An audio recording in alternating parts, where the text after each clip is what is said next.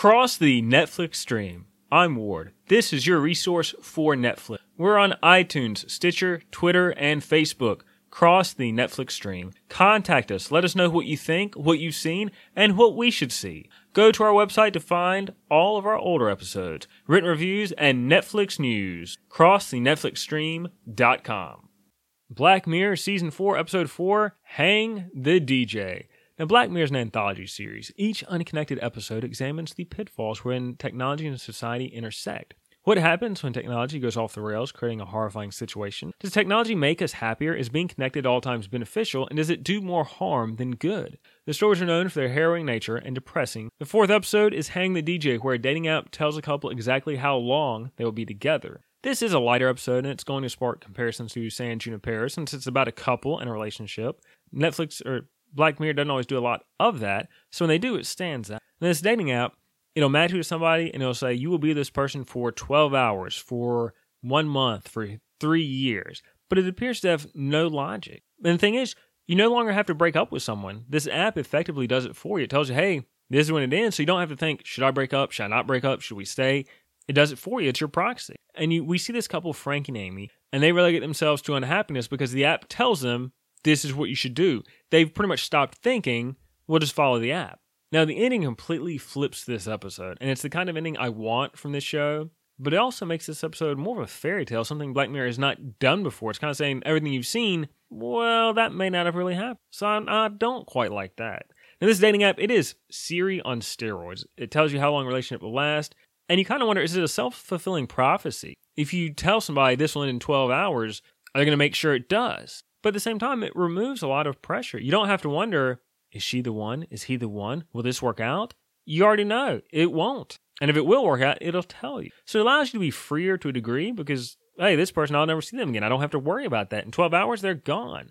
You don't have to worry about dumping somebody. It's built in. And that's kind of nice. But of course, this is Black Mirror. They're down. This app, it also can make dates even more awkward because you're just looking at that app trying to see when does this end. And it's also it's a third wheel that must be consulted. You can't just hang out with somebody and talk to them and have a good time. You have to constantly check the app. Hey, is this working out? Hey, when will this end? Who, what, where, when? You just you rely on this app. Now Frank and Amy they meet through the app. They're first timers. They've never used the app, and the app tells them they will only be together for 12 hours until they break up. And they hit it off, and they regretfully depart. They don't really want to, but hey, you gotta follow what the app tells you to do. I mean, you have to wonder what is this app's logic? Is it all random? Are people just becoming slaves to that? They because it seems to me they're blindly following this app's instructions. And this episode's tackling multiple issues: online dating, these self-fulfilling prophecies, app worship. Because again, there's some apps we in essence worship and we'll do whatever they tell us to do. So Frank, he resolves to be unhappy in a relationship because the app promises you'll find a match if you keep with me, keep doing this, and it'll all work out. It's all part of the process. And it makes life easier because you don't have to confront decisions. But man, is it boring. It's a means to an end. It's breakup by proxy. And with Amy, we see that while Frank is in a relationship he detests, but he has to stay in it because Zap tells him to, Amy, you know, Zap doesn't find a match for her. It just it fills time as she's counting down the seconds till relation counting down the seconds till the relationship ends. It's a it's effectively like a waste of time or a way to just fill time. So Frank and Amy, they're matched again. And they resolve to not look the expiration date because then if you don't look, you just let things go, which is cool. But Frank, of course, he can't resist. He has to look at it. And when he looks at it, and the fact they didn't look at it together, it it keeps counting down to where he the time he and Amy have, it gets less and less. That tells him everything happens for a reason, and it's not wrong. But because of this, because Frank looked, he's completely different, which would change relationship.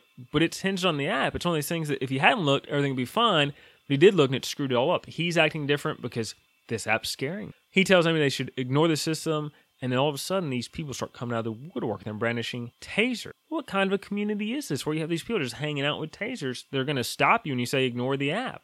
What repercussions is Frank going to face for trying to end a relationship prematurely? Because the app says you can't do that. Frank and Amy ultimately, they, they get their ultimate match, and it's not each other. But the app says you get one hour to spend with whomever, and they both choose each other. Amy comments how she can't remember where she was before the commune, and I thought, oh, is this a clue? What what is this? So they decide to flee together because that has to be wrong. They should be together. And as they as they decide to flee, inhabitants brandishing tasers confront them again. But Amy doesn't back down, and when she doesn't back down, the world freezes. Just everybody frozen. They start fleeing. They scale this crazy high wall, and you're thinking, okay, I began to think, all right, is this wall literal or figurative? Or is this just something else entirely? What am I watching? Because this is just going off the rails. And it felt a lot like The Truman Show, the Jim Carrey movie, where he was trapped in this fictional world. And it has to be intentional. And to a degree, that's what this is. I like this episode, but the ending, it really flips the whole thing on end. It's a bit of a fairy tale. But it drives home this percent match of dating apps. You know, kind of what's behind that, that maybe there's more logic and thought to that than we sometimes imagine. But this ending, this is the way these episodes are supposed to end because it's something it completely changes my perspective on the. Crocodile tried but didn't quite work. Hang the DJ succeeds. This is fairy tale because a dating app, even one that has some super awesome algorithm, it's not going to seem like the real world like this. It's a number cruncher, and that's it.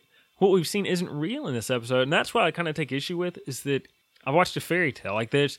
you know, at least the other episodes, what's happened has happened. I just I don't see a dating app simulating a world like this this quickly to this degree.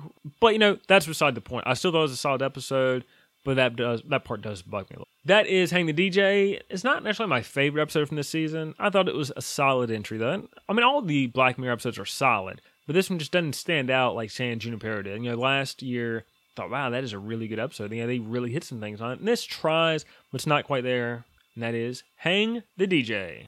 Go to our website, crossthenetflixstream.com. This is your portal to find us on social media, our written reviews, news, previews, and videos. You can email me directly, ward at crossthenetflixstream.com. Go to iTunes or your preferred podcast player. Rate this, review it. I would appreciate it.